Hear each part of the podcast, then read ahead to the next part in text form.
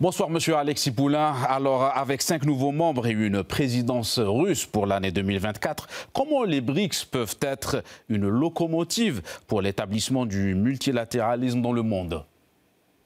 Bonsoir. Oui, évidemment, c'est une année forte pour euh, les BRICS puisqu'ils passent de 5 à 10 membres, euh, même si depuis le sommet de Johannesburg, l'entrée de ces membres était attendue, avec une présidence russe pour cette année, pour euh, ce qui ressemble de plus en plus à une alternative au G7, aux pays occidentaux qui, depuis des décennies maintenant, essayent d'imposer un agenda au reste du monde. Là, on a l'impression qu'avec cette organisation des BRICS, eh bien, il y a un autre monde qui est en train euh, d'émerger, de coopération, un monde aussi euh, qui va euh, permettre d'autres échanges, un multilatéralisme et multiculturalisme différent de celui emmené par l'hégémonie américaine depuis des décennies. Et c'est sans doute le message fort qui a été donné en cette nouvelle année avec l'entrée de ces cinq nouveaux pays au sein de, ce qu'on appelle les BRICS et qui vont être amenés sans doute à changer de nom maintenant qu'ils vont être de plus en plus nombreux. Et ces cinq nouveaux membres sont issus des continents différents. Euh, dans mmh. ce registre, peut-on dire que l'organisation a atteint une dimension internationale? Elle l'avait déjà, euh, de toute façon. Euh, les, BRICS, c'est quand même euh, des populations jeunes, nombreuses, des économies dynamiques et très fortes. Hein. L'Inde, Emmanuel Macron, président français, va s'y rendre dans quelques semaines. Russie, Chine et Afrique du Sud. Enfin, il n'y a plus de doute sur la stabilité et la force de ces économies et de ces pays.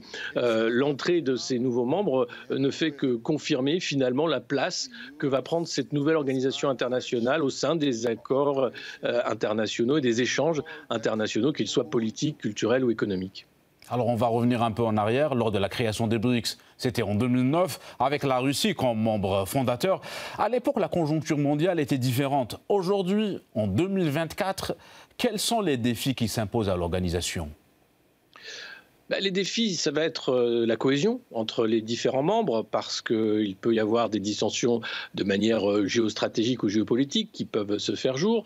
Euh, ensuite, ça va être l'intégration, d'une certaine façon, des économies, ou du moins des échanges renforcés, préférentiels peut-être, au sein de ces économies. Et puis, l'entente, je parlais de, de multiculturalisme, c'est-à-dire les échanges au-delà des échanges économiques pour faire de ce nouveau monde, ou du moins de cette alternative au G7, une alternative qui engloberait, euh, au-delà des aspects économiques, les aspects financiers euh, d'une gouvernance mondiale autre ou d'une co-gouvernance mondiale avec ce qui est euh, l'Occident et, le G7.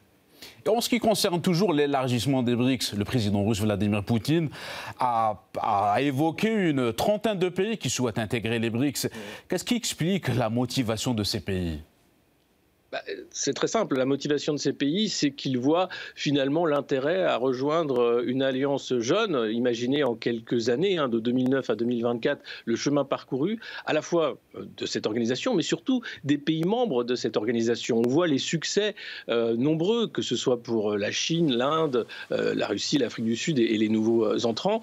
ce sont des pays dynamiques qui regardent vers l'avenir, qui essayent de trouver des alternatives crédibles à l'ordre euh, internationale imposée hein, par les sanctions occidentales notamment, euh, pour aller vers un, autre monde d'une certaine façon, ou du moins davantage d'échanges, et puis euh, peut-être une vision du monde différente, c'est-à-dire pas la vision d'empires néocoloniaux qui regarderaient l'Afrique ou l'Amérique du Sud avec, avec des yeux lointains, sans compter les différentes affaires historiques. Hein. Henry Kissinger nous a quittés, mais on se rappelle l'ingérence américaine euh, au sein d'Amérique du Sud, de pays d'Amérique du Sud. Donc il n'y a pas de, différent historique, euh, il y a comme euh, une page blanche qui peut s'ouvrir et pour de nombreux pays, eh bien c'est une alliance qui paraît plus prometteuse que les alliances proposées par les anciennes puissances du G7. Voyez-vous des pays candidats avec de fortes chances à intégrer le BRICS? Oui, sans doute euh, en Amérique du Sud notamment. Alors même si euh, le choix du président Millet nouvellement élu de, ne pas intégrer les BRICS pose question, euh, mais également en Afrique. on a vu de nombreux pays africains cet été quitter le, giron de, la France-Afrique d'une certaine façon, affirmer une nouvelle gouvernance et regarder très clairement du côté des BRICS, tout, comme du côté de l'Union africaine. Donc s'il y a des pays qui ont intérêt à rejoindre rapidement les BRICS, ce sera sans doute sur ces deux continents. Et le chef de la diplomatie russe, Sergei Lavrov, estime que la production intérieure brute des BRICS, avec ses nouveaux membres, dépasse largement le PIB du groupe G7. Quelle lecture vous faites à ce constat? Ce que je disais tout à l'heure en introduction, c'est-à-dire ce sont des pays qui ont à la fois la démographie, des pays jeunes, euh, une économie dynamique. Euh, L'Inde, le PIB de l'Inde qui a dépassé le, PIB de la Grande-Bretagne, hein, donc euh, tout est dit sur l'histoire hein, de ces deux pays et où on en est aujourd'hui. Sont des pays qui attirent à la fois les investisseurs, mais aussi les cerveaux hein, pour ce qui est de la recherche, qu'elle soit spatiale, médicale et autres. donc des pays qui ont de nombreux atouts, y compris pour la production de, nourriture au niveau mondial, mais aussi pour euh, les ressources, euh, de nombreux producteurs de pétrole qui font partie des BRICS. donc de nombreux atouts qui sont du côté de, ces pays qui ont décidé finalement de se mettre en commun et de défendre, de se battre pour les ressources et les atouts qu'ils avaient. quel rôle pourrait jouer l'organisation BRICS dans l'actuel système financier mondial? Ça, c'est une euh, excellente question parce qu'aujourd'hui, euh, il y a une hégémonie euh, du dollar hein, comme monnaie internationale pour les échanges internationaux, avec clairement Wall Street qui, est le, centre de la finance mondiale.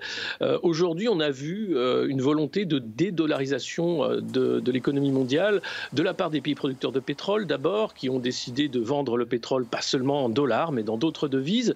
et donc, il y a une vraie question sur l'émergence d'une monnaie BRICS. Alors euh, aujourd'hui, elle n'existe pas, euh, mais du moins déjà, c'est euh, une sorte de, d'hégémonie qui, perd un peu de sa superbe pour ce qui est du, dollar, de la monnaie dollar en, l'occurrence, pour eh éviter cette mainmise sur le système financier mondial et, montrer qu'on peut de toute façon monter des échanges financiers et économiques internationaux avec d'autres devises. Et c'est en cela, je pense que les, les BRICS ont un rôle à jouer important.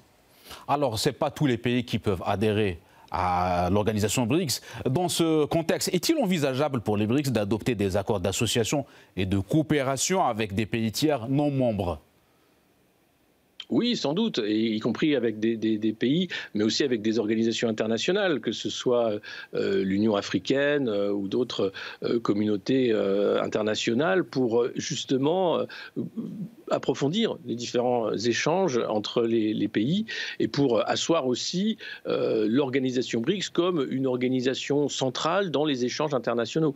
en cela, c'est un, pas important qui va être fait en passant de 5 à, à 10 membres sur tous les continents avec des économies euh, extrêmement euh, diversifiées pour montrer ce qu'il est possible de faire. Et justement, euh, quel type de relation vous voyez entre les BRICS et les organisations régionales, continentales telles que l'ASEAN ou bien l'Union africaine?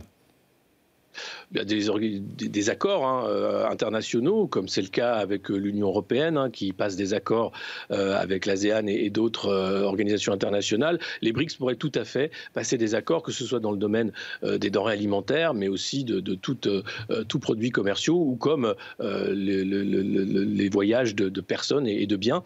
il, y a des, il y a là encore toute, toute, une histoire à, écrire mmh. avec les différents membres et les pays qui seraient intéressés de travailler avec les BRICS. Et vous avez cité il y a un instant l'Amérique latine.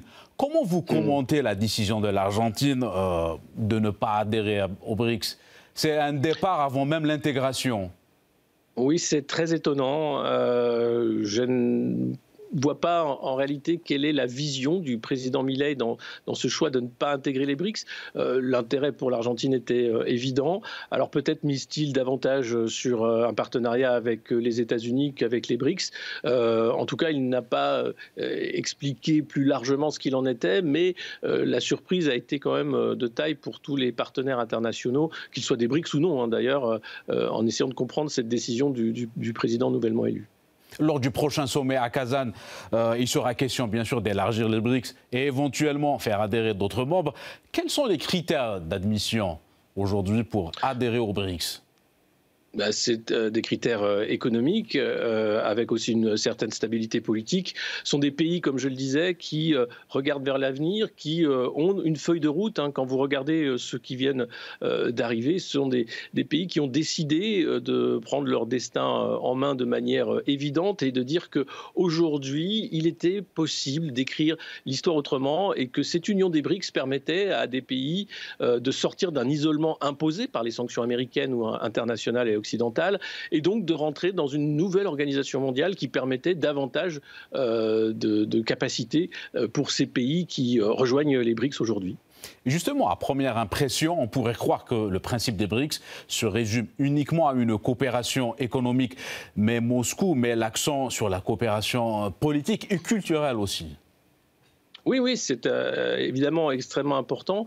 Il y a euh, derrière euh, cette alliance, comme je le disais, aussi des, intérêts qui vont être parfois difficiles hein, en géopolitique. Certains pays n'auront pas les mêmes objectifs ou n'auront pas les mêmes visées sur la, scène internationale. Et donc, il y a un travail d'échange culturel, politique aussi, pour écrire justement ce chapitre-là et dire qu'aujourd'hui, une organisation comme celle des BRICS compte et compte énormément pour de nombreux pays, justement, qui regardent plus de ce côté-là que du côté du G7, ce qui n'était pas le cas auparavant puisqu'il n'y avait pas d'alternative. Eh bien, cette alternative aujourd'hui, il faut que euh, pour qu'elle soit euh, un succès, elle soit autre qu'économique et qu'elle apporte aussi un développement euh, culturel à tous les pays qui vont rejoindre les, BRICS.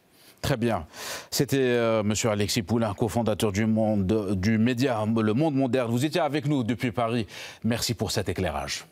Merci. à vous.